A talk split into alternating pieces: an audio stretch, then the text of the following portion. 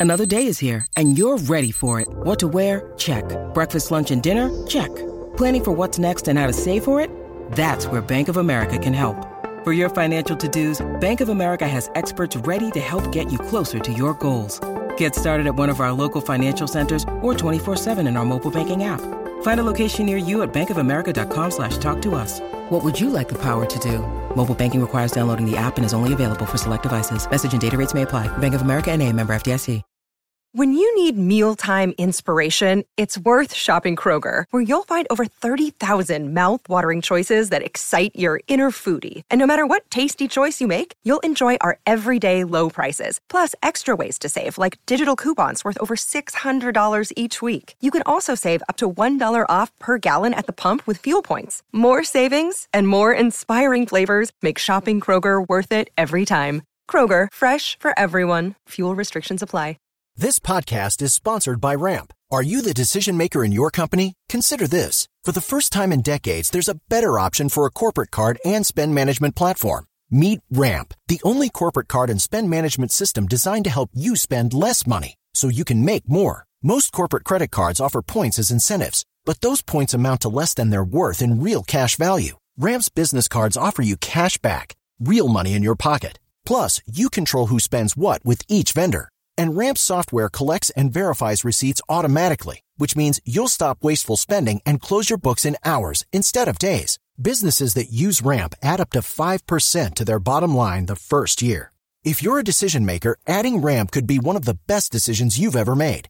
And now get $250 when you join Ramp for free. Just go to ramp.com slash easy. Ramp.com slash easy. R-A-M-P.com slash easy. Cards issued by Sutton Bank and Celtic Bank members FDIC terms and conditions apply.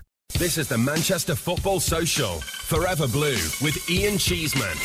And just before we start, let me give you the weather, eh? It's cloudy tonight. Tomorrow, well, it's going to rain during the night, but tomorrow, top temperature 13, little bit of sunshine around. And I tell you what, there's a lot of sunshine around at the moment, a lot of blue skies as well, because City are the champions of Manchester once again. So tonight, we're going to reflect on that. We're going to speak to a couple of City heroes later on. Stevie Redmond from the great team, the youth team that went on to beat United 5 1 that particular year. Uh, and also, uh, be talking to Andy Morrison, the leader of City, as they emerged Phoenix like in 1999 from the, the lower echelons of their history into the magnificent force that they are today. Speaking of which, another one of the great heroes is with me, of course. It is Shaun, feed the Goat, Goater, Oh, stop 103 it, goals. Stop it. Thank you. and we're all smiles, aren't we? I, didn't I see a video of you on social media where you were doing the Poznan and celebrating the Derby victory? yes, I was. I was. I really enjoyed that. Um, yeah, it's come to be expected, you know, with City the way we play.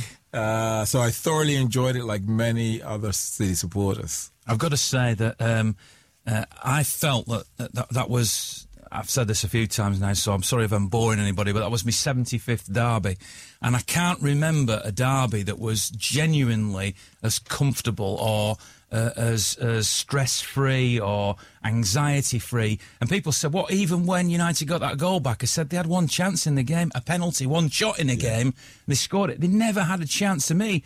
It was like watching any other league game recently of City because they were. Ju- it, it didn't feel. It didn't actually feel like a derby in a way. You know what I mean? Well, I, I do understand what you mean. I, I did find that when it was 2 1, when United came back to make it 2 1, I thought to myself, okay, here's the now here's the challenge now for City. Can we manage this period uh, and then get a, a grip back on this game? And I didn't think, I, well, not that I didn't think.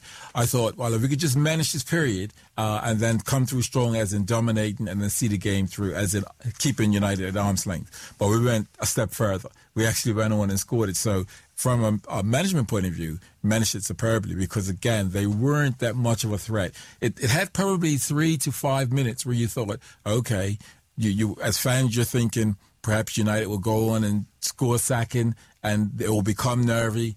But the way the team managed the game, the way Man, uh, Pep managed it with his substitutes was absolutely brilliant. Mourinho came out with this quote afterwards that City had had two friendlies in the build up to the game. He's referring to the fact that they cruised past Southampton and Shakhtar Donetsk. Mm.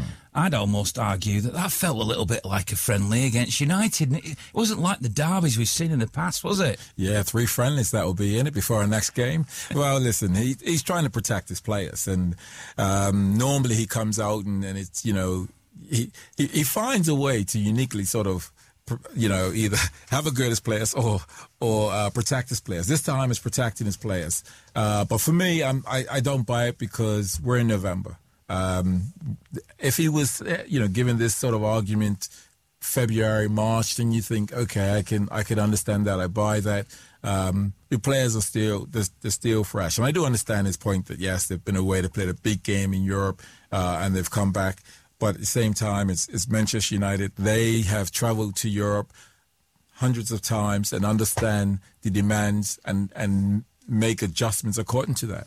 Well, I, I still think. Oh, no, it's they won as well. Don't forget going into that game yes, against yes. Juventus, so they should have been buoyed by that. But I don't buy that argument at all. There's a few different things within the game I want to talk to about. I'm going to I'm going to come to right to the end of the game first of all because Pep seemed to disapprove of what happened right at the end mm-hmm. when Raheem Sterling did a couple of step overs. Clearly, as a blue, as a City fan, I had no problem with it. I loved yeah. it. But you and I know you're a blue, and I know you, not yeah. only you're a blue, but you're an ex-player. Yes. So you can give a, a different angle to this. If, if you'd have been Juan Mata, if you'd have been one of those United players when Raheem Sterling did a couple of step overs, and yeah. they kept keep ball before that actually yes. quite slickly. Oh, it was, it was, it was very it was, good, wasn't it? it? It was. Was that wrong?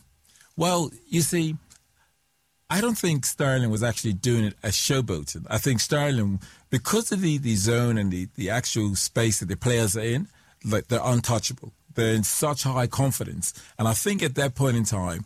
Uh, as we saw how they were keeping the ball, it looked as though it was like telephone box sort of possession and, and United just couldn't get it. So at that stage, Sterling got the ball, done a couple step overs, and it was, I don't think it was a case of showboating.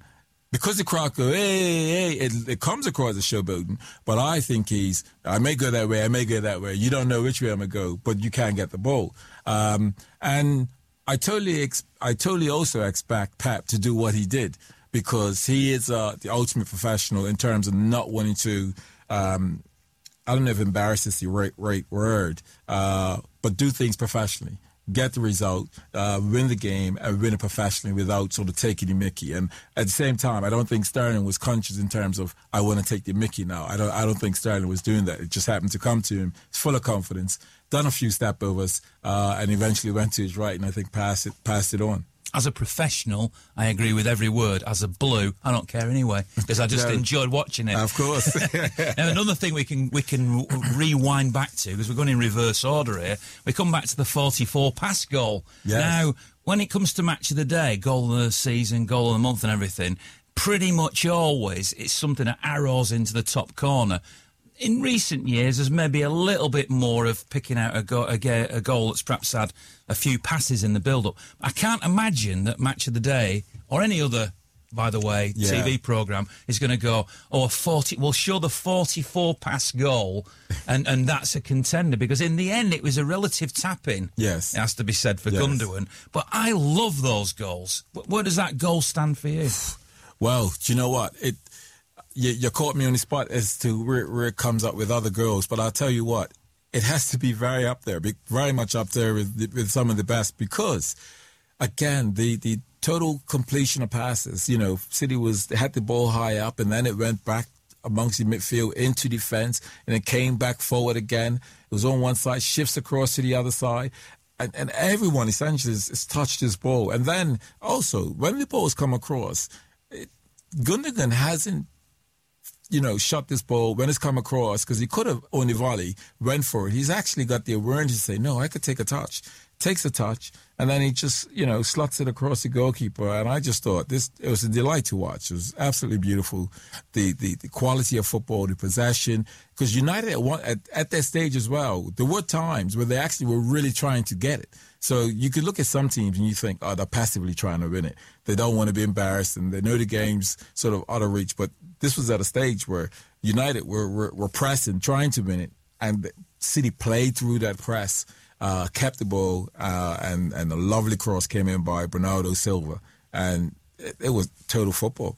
Absolutely I just, total I just football. want you to a picture, Shaun. You are Gundogan. Yeah. What would you have done when that ball came in from from uh, Bernardo? Would you have struck it first time, or would you had that peace of mind? This you is an the, this expert is, this striker. Is, Come well, on. this is where I'm saying the level. I I would have hit that first time. And this is this is where I'm saying these guys on another level. He realizes that he has that time. You're not you telling know. me Gundogan was a better finisher than you. No, I'm not saying that. I'll say that on this time he was. so, so you give Gundogan ten chances. Uh, I'm Shaun scoring about eight. Gundogan's probably getting you six, six or so. Oh, but right. I would say, I would say, no. The fact that he's brought that down was really great awareness and and trust in his touch. To know I'm going to be able to control this. Where De Gea can come out and get it, and I'll and I'll slaughter slaughter him. Now, what I would say is, if I had taken a touch. I would not have went down the middle like the hair. I would have pushed it in the corner, and that's that is uh, uh, someone that's really comfortable around goal. De Gea could have almost saved it. It ran over his foot. It was a great. It was a great finish. A more prolific uh, finisher would push it right in the corner that gives him no chance once you have that touch. Obviously, three of the goals. One of them, the penalty for United. Uh, The only shot they had on target, just to emphasise that Yeah. again in the whole game. If we keep repeating it, they'll yeah, give him more yeah. shots in it. Yeah, yeah, yeah. But it was only one. And then, the, then the, the two other goals. Obviously, a great strike by Sergio Aguero through the hands of the greatest goalkeeper in the world, if you believe what everybody tells you. Well, I don't, and I, I, you know, I was on a program, and I was actually saying, I keep hearing this about the best goalkeeper, and I said, well, is, were there any fingers in them gloves? Well, you know, De Gea is a good goalkeeper. Don't get me wrong. Um, and I would have him in that conversation as being with one, you know, the best goalkeepers.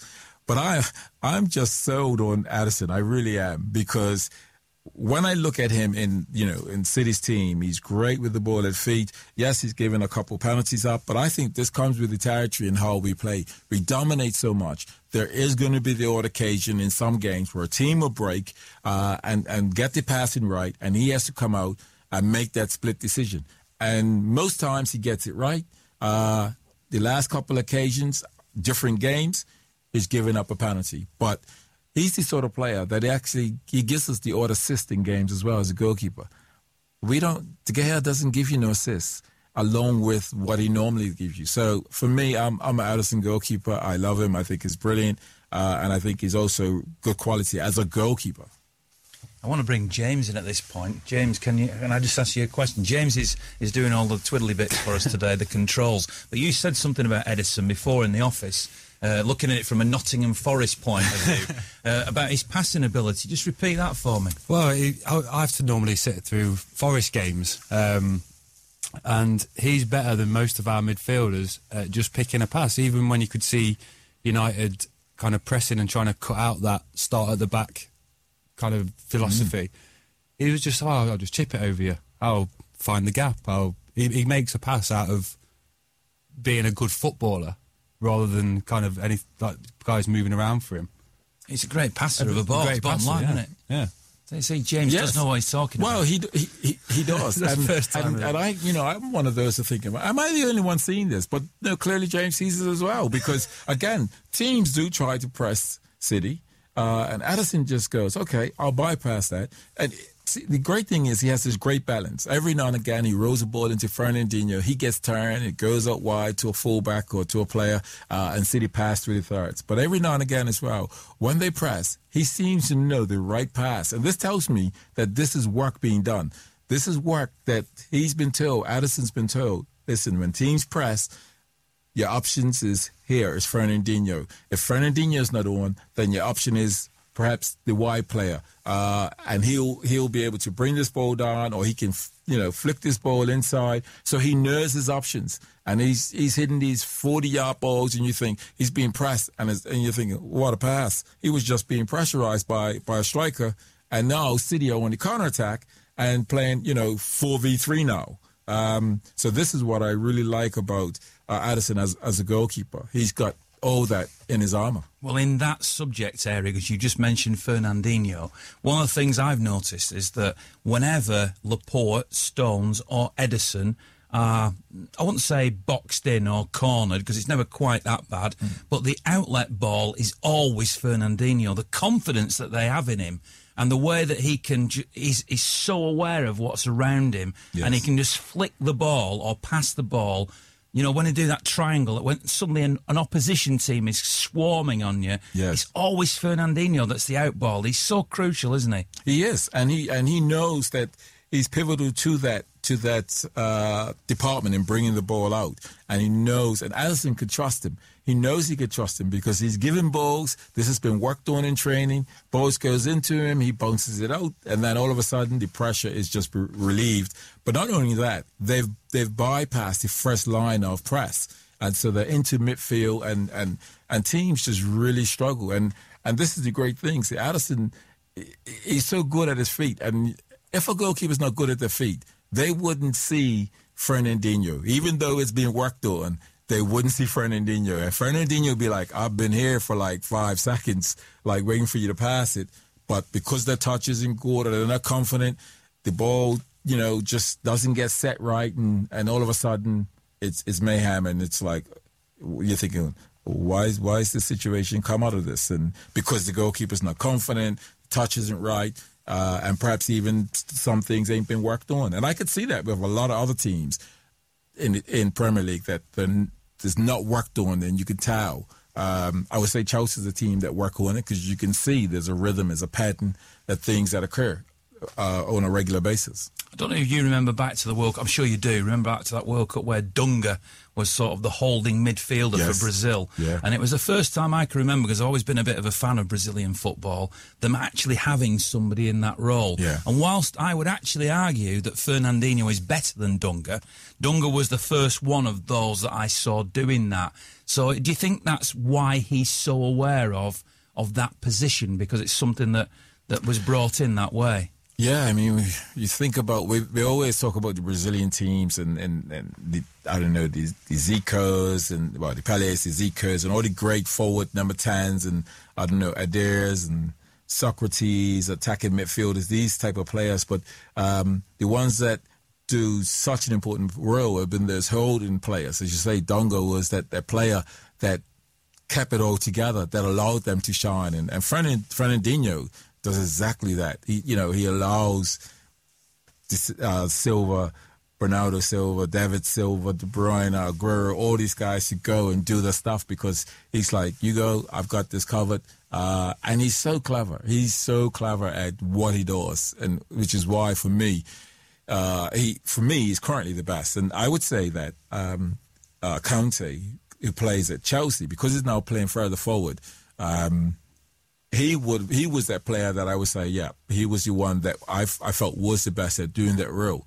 But obviously, he's now moved to a different position. And Fernandinho just he, he's like a Rolls Royce there. He's just so smooth and it, it's beautiful.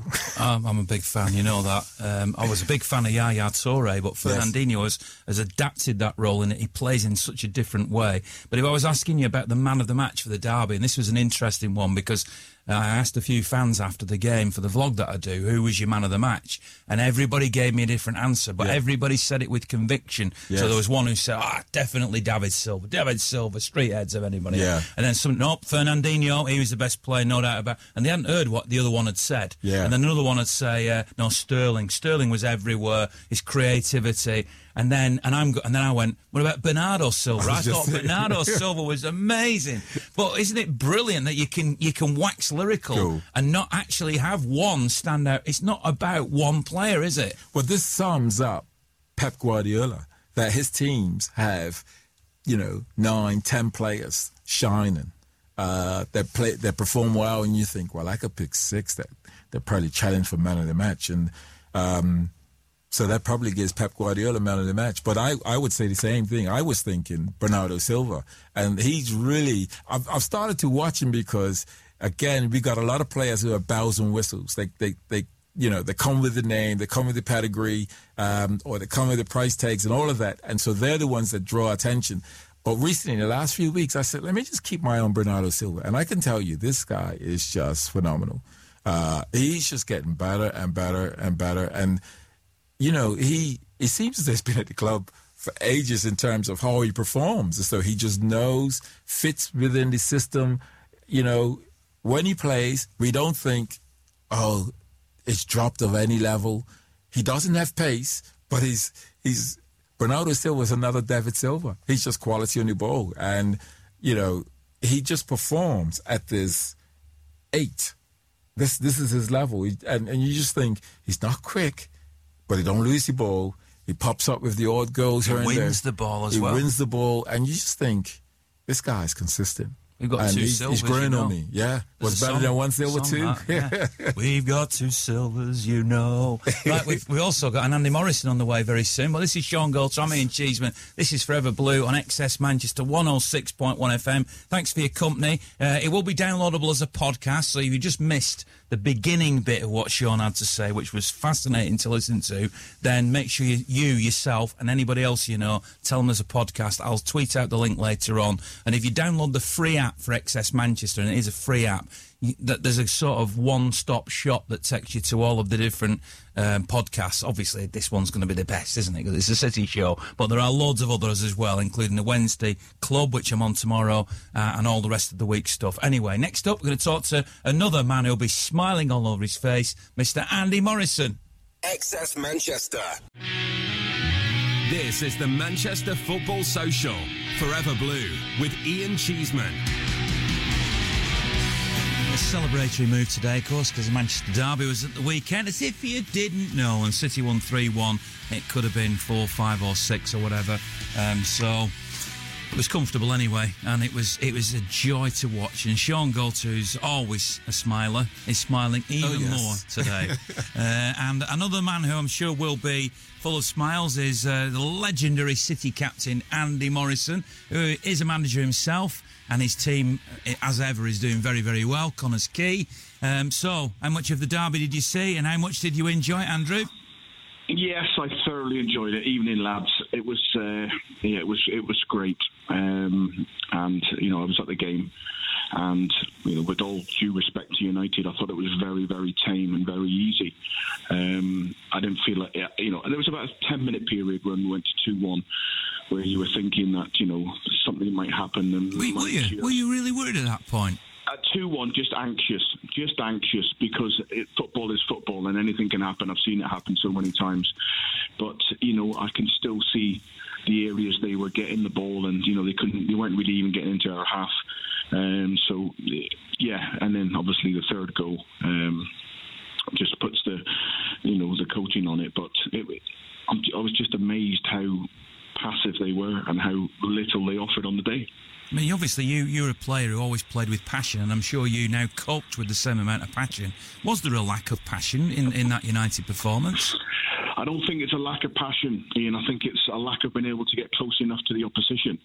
Um, you know, they can run around. You know, in modern day football, listen, you can't you can't go and leave one on a player anymore. You're, you you open up to a red card, and the last thing you need in a derby is going down to ten.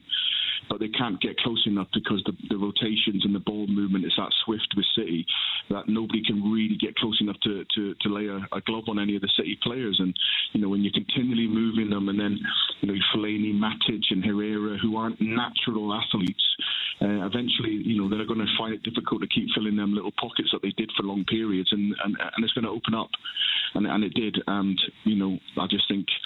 I just think they were fortunate, really, to get away with, with a three-one because, you know, the penalty. I saw the penalty. It was like slow motion. It was like the Southampton. You know, it was like don't go, don't go, and then uh, they give them a lifeline. But you know, I think anything other than the three-one result would have been, you know, would have been a travesty. You've hinted there, Andy, in, in that the, the game has changed since since your era. Um, you know, we now play on these perfect snooker table pitches, particularly in the Premier League, and the referees take a different attitude to physical contact. Um, has that gone all the way down, though? Is that just a Premier League, a sort of La Liga thing, or does that affect all levels of football? And obviously, you're at the moment at a level which is a little bit lower than the Premier League, but is it like that there as well, or is it still a physical game at your level? No, it's not. It's it's right down through the leagues now. Um, that's unless you watch uh, the Northern Ireland League on a Monday night, where it's still still brutal and it's fabulous football, where everybody's kicking each other and you know blood and thunder games. I don't know if you've seen any of their games, but I haven't. Um, but I'm, I'm now tempted. oh man, listen, Monday night, just have a little look at it. It'll take you back to the 80s and 90s. But uh, no, it's definitely you know it's it's very passive, um, minimal contact, you know, and um, and that's the way the game's going. You have to adapt. You have to change the way you play the game, and um, you know, and it it does suit the way that um, the way that City play and those teams that dominate possession. It does suit them rather than teams that give up give up possession and try and play a counter-attacking football. It doesn't suit because you can't get physical. You can't really get close to people like you could in the past. So if the era that you were playing in with Sean had actually you, the team had been so superior that it could have done one of these 44, 44 pass moves. What you're saying is it would have never got to that stage because somebody would have gone through somebody. Is that what you're saying? yep, yep. If you want it as simple as, as, as that, then without a shadow of doubt, yep, something would have happened. You know, I, I had this conversation at the weekend when I saw. Um, um, when the Shakhtar game and then the Southampton game, and I just was having this conversation regarding teams coming and just rolling over and, and not laying a glove on us at all. You know, even if just even if they were to rank things up a little bit during the game, or you know, there's I just think it's the nature of the players. You know, there's nobody there really wants to go and you know sort of mix it up a little bit or upset the opposition, and and they're quite happy and they'll make it continue. They're quite happy to turn up and almost a damage limitation every time they come to the pitch at um, at the Etihad because I just don't see a team even coming up with any kind of game plan whatsoever to cause us any kind of problems. You know, we had probably the Lyon game is the only game where I can think of a team that um, actually kind of went toe to toe and matched us in certain areas. Apart from that, it's it's been very very comfy. So Andy, then just hearing you say, you know, teams not coming with a game plan, how would you play against City? Well, um, I said I watch every game, and I'm, I always look at it from a, a, coaching and manager's point of view. And I know the key areas that where City really hurt you. Uh, there, there's there's pockets 10 yards outside the box to the right and the left where David Silva and Bernardo Silva they find little pockets in, in them areas and they try and pull fullbacks in and they try and get they try and get the fullbacks their opposite fullback getting wide and David Silva rotations with Sane. And I would try and suffocate the the actual middle of the pitch and and um, you know and, and stop because they recycle continually through the centre halves. Mm-hmm. and it's easier said than done. And there's a lot better coaches and managers than me that have gone there and tried things and and failed but to go there and actually go with just purely looking to try and keep the scoreline down um, you know it's uh, it's it's it's great for us, but you know it must be very difficult for the, the opposition fans who travel up to watch a game and then they just literally sit in for the whole ninety minutes trying to keep the score down. And you think that's um, what Mourinho did? Then do you think he was just trying to keep the score down? I think he wanted to try and stay in the game as long as he can. You know, you, you watch the patterns that they did, and it was maybe three or four passes, and then it was back to De Gea, and then by that point, Fellaini had pulled out onto Walker, and then the wide man, uh, I think it was Rashford, would rotate inside, and they would try and hit Fellaini and build up play from there. But you know, it, we, we, we dealt with it very well. And my favourite player of the last five or six years, Fernandinho, you know, just stifled everything that they, they tried to create. And again, totally goes unnoticed. But, you know, Ian, I've, I've been saying to you for years about just how good he is. You know, he is the best in world football, bar none, at what he does. Um, you know, everything that gets broken down in around our box, any dangers, nine times out of ten, it's Fernandinho has has put the fire out. Yeah. So Andy, you know, most of our listeners here, they they um, they know you for being this, you know, physical, uh, physical presence player. But what I what I know of yourself was your quality of passing, and, and if teams could press, you know, press you, then you had that that 40, 50 yard pass in you.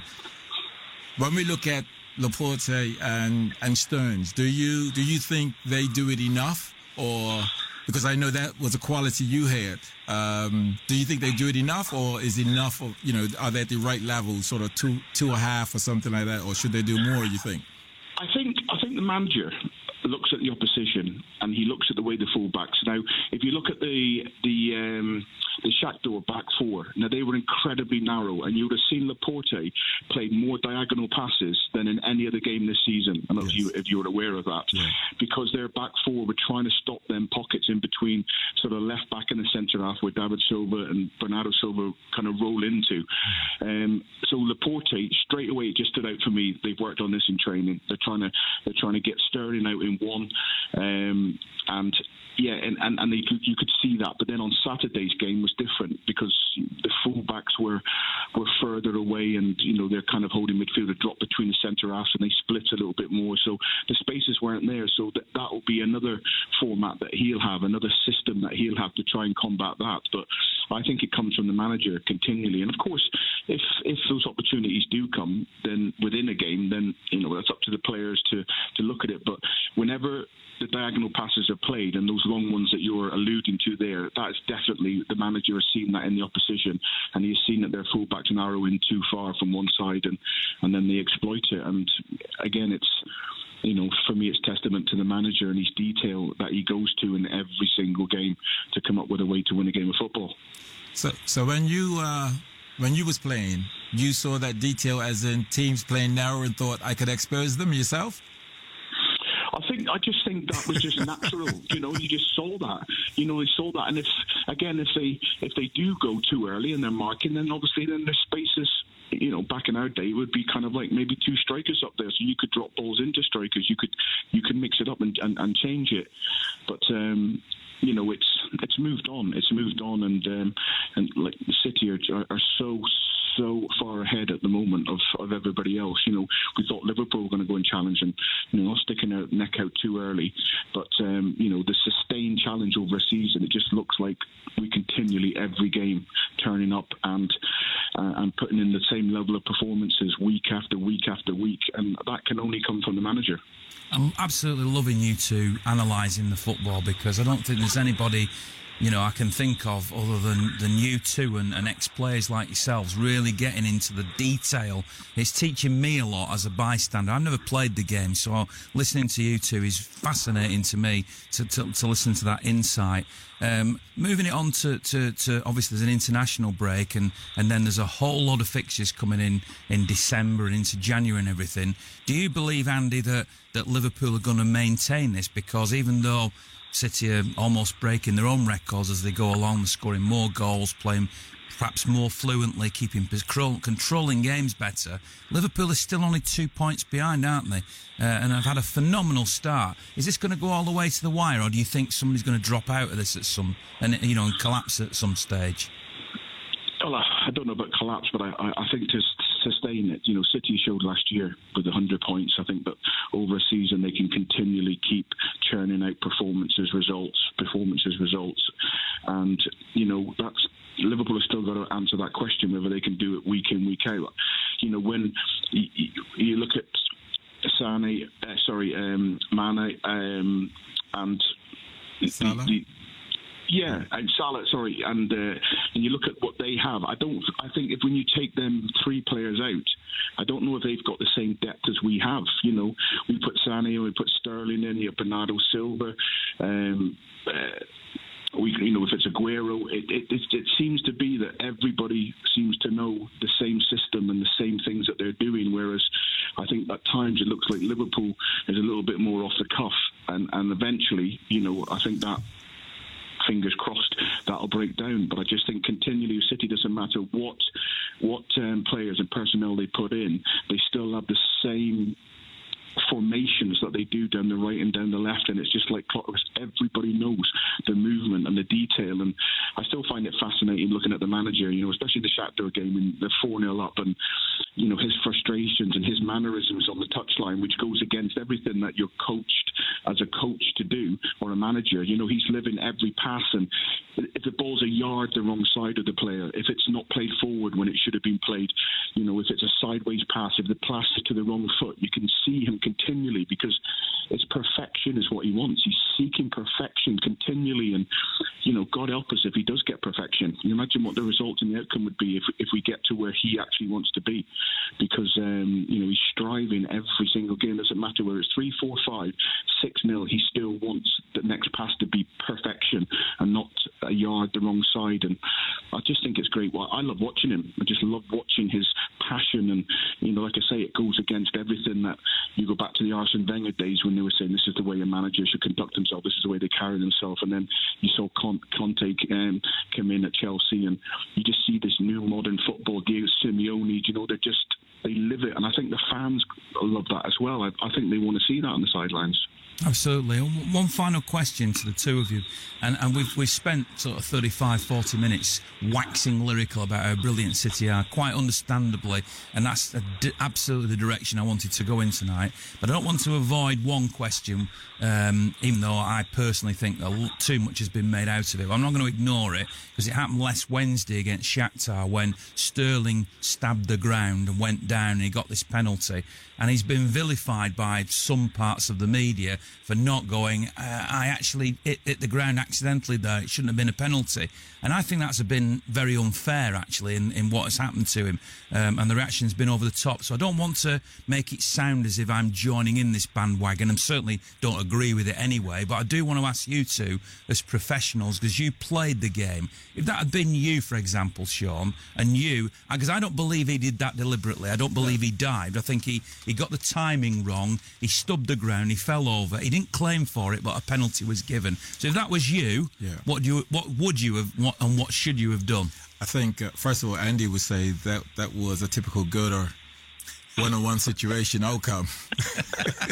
That's what Andy would say. But uh, all jokes aside, I think it's down to the personality of the person. I perhaps would have got up and waved and said no penalty. Really?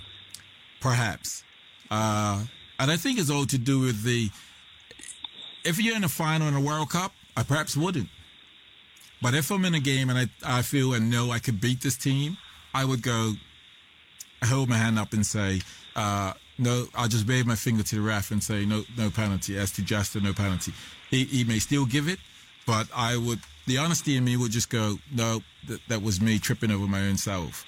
Um, but I wouldn't, I wouldn't think differently to another player that goes and just ignores it because the reality is we're in, we're in a professional game and by hook or crook you try to get those three points well, that's a great answer, and you obviously you look at it from Sterling's point of view, mm-hmm. as a mm-hmm. striker's perspective.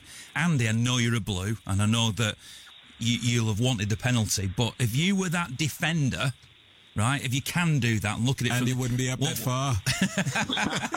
what, what, what, would you have made that of that, Andy? Come on, tell us your view. It's really a really difficult one. I think, uh, like Shaun just said, a big game at nil nil. You know, once it's been given, you know, he's not dived. I think across the board, everyone has, has, said that it's definitely not a dive. It's not a foul. Um, so you you just follow the process, which is a penalty's been given. You got you got to take the penalty. I think if you're two or three nil up, you know I'd like this, the, the penalty taker to put the ball in the penalty spot and pass it to the keeper just to say because you know it's it, it was just there's no grey area. It was so obvious that it wasn't a penalty. But once a penalty's been given, then you have to be professional and you have to go and put it in the net and uh, or the or the or the best you can.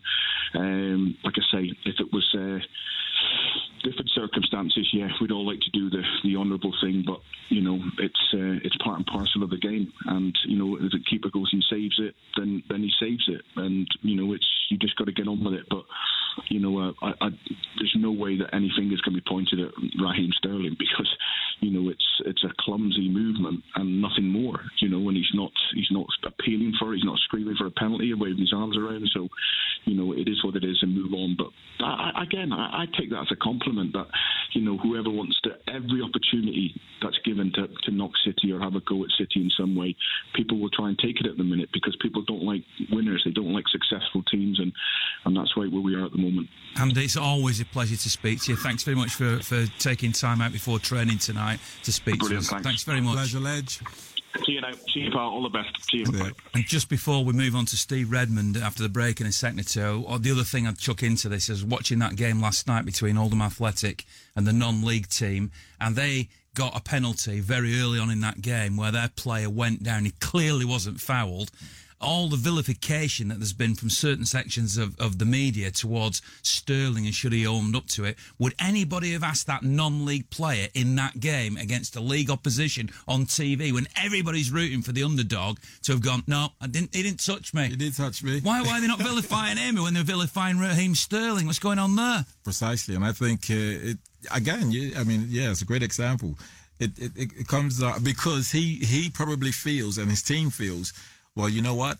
Sometimes you got to earn your luck, and that's that's a bit of luck that earns you to advance. So take advantage of it when it comes. Personally, I was uh, perhaps going to go in on this, but I was glad Oldham won last night after that.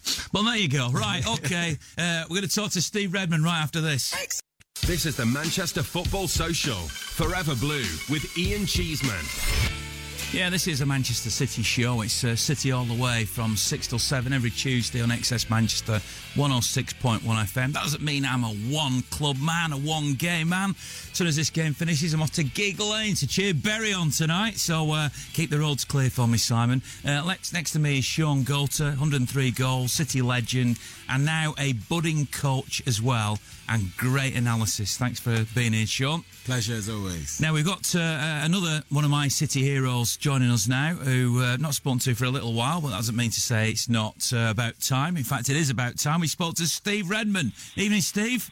Hi, Cheese. Okay, pal. Very, very well. Are you in a good mood today then after that Manchester derby? Oh, I loved every second of it, mate. Every second of it.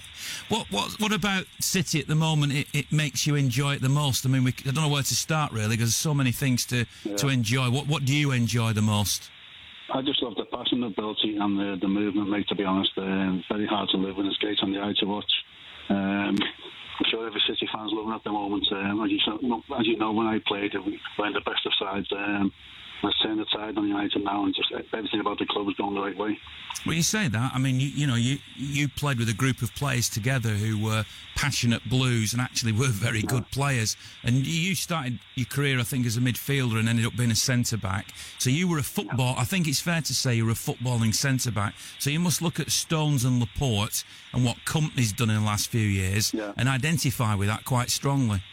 Well, I'd like to think so. Um, but I say it's different eras, different different times. Um, but uh, I, I just say, as centre half, I do look at how they play, and it must be great to get on the ball and just stoke the ball, you know. Um, back in the day, I mean, I used to try and get on the ball as much as I could and play from the back. But uh, it must be an absolute dream to be in that team at the moment. Would you have liked, do you think, to play under Pep? Uh, no, of course I would. yeah, without a shadow, without a shadow of a doubt, mate. Yeah, um, makes everything look so easy. The lads know what they're doing, exactly what they're doing. Um, it's all going to plan. Must be an absolute dream. The movement is the thing that, that catches a lot Yeah. of people out because Yeah. I know there was a lot of analysis after the game of, uh, particularly that 44 pass goal where, where Yeah. people said United were quite static. And earlier, Shaun was saying actually United did press at certain phases, particularly in that pass. But it, it makes it look like you're not uh, pressing when the, the team in possession, i.e., City, are doing it so well, doesn't it? Yeah, it does. Um, as as uh, Jack said before, I think you know back in the day, some of the rattle on the plays, like you know, let them know, um, set the tempo then to get someone else wide into someone else. But uh, as you say, I think nice at the time knew to a degree that couldn't get near City, and I mean, Ronaldo cool finish to finish it off. You know, it was absolutely brilliant. Who was your man of the match? Because Shaun and I have sort of gone for. Well, we both love Fernandinho, obviously, Yeah, but but yeah, we both love yeah. we both love Bernardo as well. Yeah, he's different class. Um, I say he's coming to the side. You know, got his foot on the game now, and he's getting on the ball and making things happen. Um, he's one of them players, central uh, gravity, low sense of gravity, gets on the ball, finds them little pockets in, in between the centre halves and the full backs, and uh, I say he's different class on the ball. Do you have any fear that that this fantastic run and this fantastic football will just disappear at some point? Um, I mean, obviously, 10, 15 years down the line, who knows? At the moment, I think everyone wants to come to Manchester City. Um, that speaks volumes for Pep and the club. I've obviously got the backing of the, the owners. Um, I think it's the place to be at the moment. I mean, I don't know what you think, Shaun. I was I was invited onto a, the Football Fan podcast this week, which is the Channel Four thing. One of the questions they asked me was, "Where who who will be the bigger club in in ten years from now? Is it City or United?" And I think that's a, a difficult one because it depends a lot on how you define how big a club is. Mm. Is it is it crowd attendances? Is it worldwide popularity? Um, is it finance? Or, you know, or is it historic success and the number of trophies you've got. It really depends on how you define it. I mean, do you have a view on that? Well, that's a, that's a very good question. That you know, because you know, at this moment in time, Man United have that global audience from what the success they've had over years. Uh, I think City is certainly uh, closing that gap they're closing that gap uh, with how we're playing and, and, and winning certainly in, in recent years and the, the, the world class players we're bringing to the club. So if we go to sort of 10 years from now, uh, I I think it, you know, and people say, well, you'll say that being a city. If we continue at this rate, City will be the bigger club.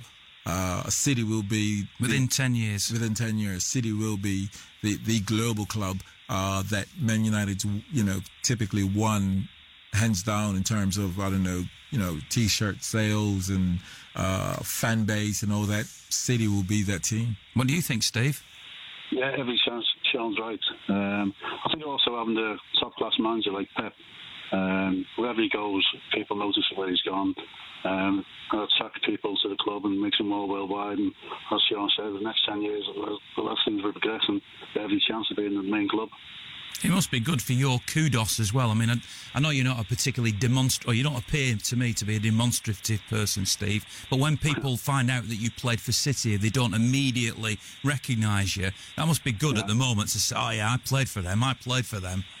Well, um, to be honest with you, I'm not that kind of guy. Like you know, well, that's that's what I mean. But when they yeah. find out, they must yeah. say it to you.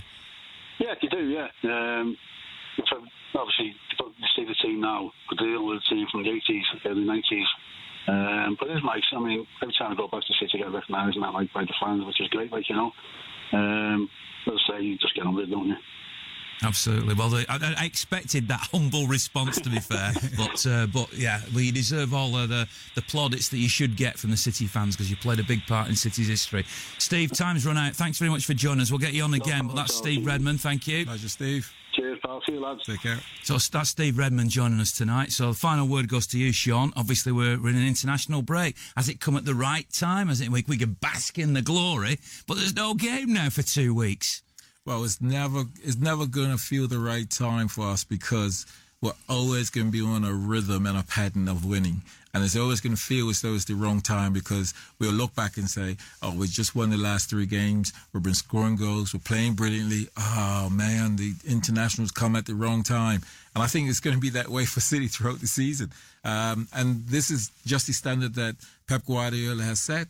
Uh, and, but we play delightful. So when we have the internationals, uh, we come back to it, we're all buzzing again. And hopefully Kevin De Bruyne is close to return again when we come back. Yes. Uh, so, Shaun, as ever, thanks very much for your time tonight. Cheers. Thanks, for, of course, to Andy Morrison and Steve Redmond. Thanks for you for listening. Don't forget there is a podcast available, and I'll tweet out the link a little bit later on. I'm back tomorrow as part of the Wednesday Club. Lucky Land Casino asking people what's the weirdest place you've gotten lucky? Lucky? In line at the deli, I guess? Aha, in my dentist's office. More than once, actually. Do I have to say? Yes, you do. In the car before my kids' PTA meeting. Really? Yes. Excuse me, what's the weirdest place you've gotten lucky? I never win and tell. Well, there you have it. You can get lucky anywhere playing at LuckyLandSlots.com. Play for free right now. Are you feeling lucky? No purchase necessary. Void where prohibited by law. 18 plus. Terms and conditions apply. See website for details. Hello, it is Ryan, and we could all use an extra bright spot in our day, couldn't we? Just to make up for things like sitting in traffic, doing the dishes, counting your steps, you know, all the mundane stuff. That is why I'm such a big fan of Chumba Casino. Chumba Casino has all your favorite social casino style games that you can play for free anytime, anywhere with daily bonuses. That should brighten your day a little. Actually, a lot. So sign up now at chumbacasino.com. That's ChumbaCasino.com. No purchase necessary. VGW. Void were prohibited by law. See terms and conditions. 18 plus.